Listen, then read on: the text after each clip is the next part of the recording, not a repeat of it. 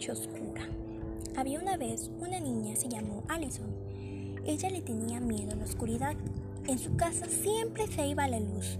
Ella siempre cargaba su celular, pero ese día se le olvidó, pues porque todo el día vio el YouTube. Su mamá ese día se fue al trabajo y su papá igual, y ella se quedó con su abuela.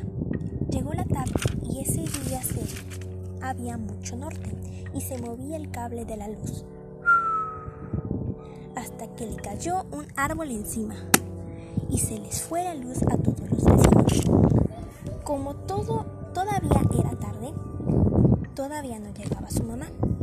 Allison y su abuela no tenían saldo para llamar, y a Allison se le descargó su, celu- su celular y a su abuela también.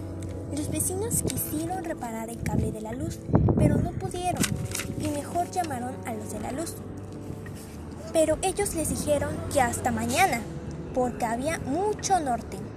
Allison y su abuela se quedaron dormidas hasta las once de la noche, y Allison escuchó unos pasos en el corredor de su casa. Allison se paró y sus perros ladraban. Allison se tuvo que salir para callarlos. En eso, una lámpara se prendió en un rincón. Allison fue caminando lentamente. En eso salió un gato negro y ella se espantó. Ella mejor se volteó y sintió que alguien le tocó el hombro.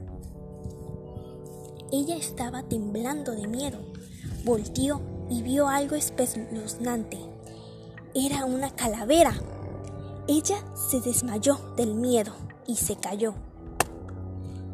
De repente oyó un ¡Allison! ¡Allison! ¡Despierta! Allison se despertó y vio a su mamá hablándole. Ella le dijo: Allison, apúrate, vas a llegar tarde al colegio. Allison gritó: ¡ay, qué alivio! Era un sueño, y se fue al colegio.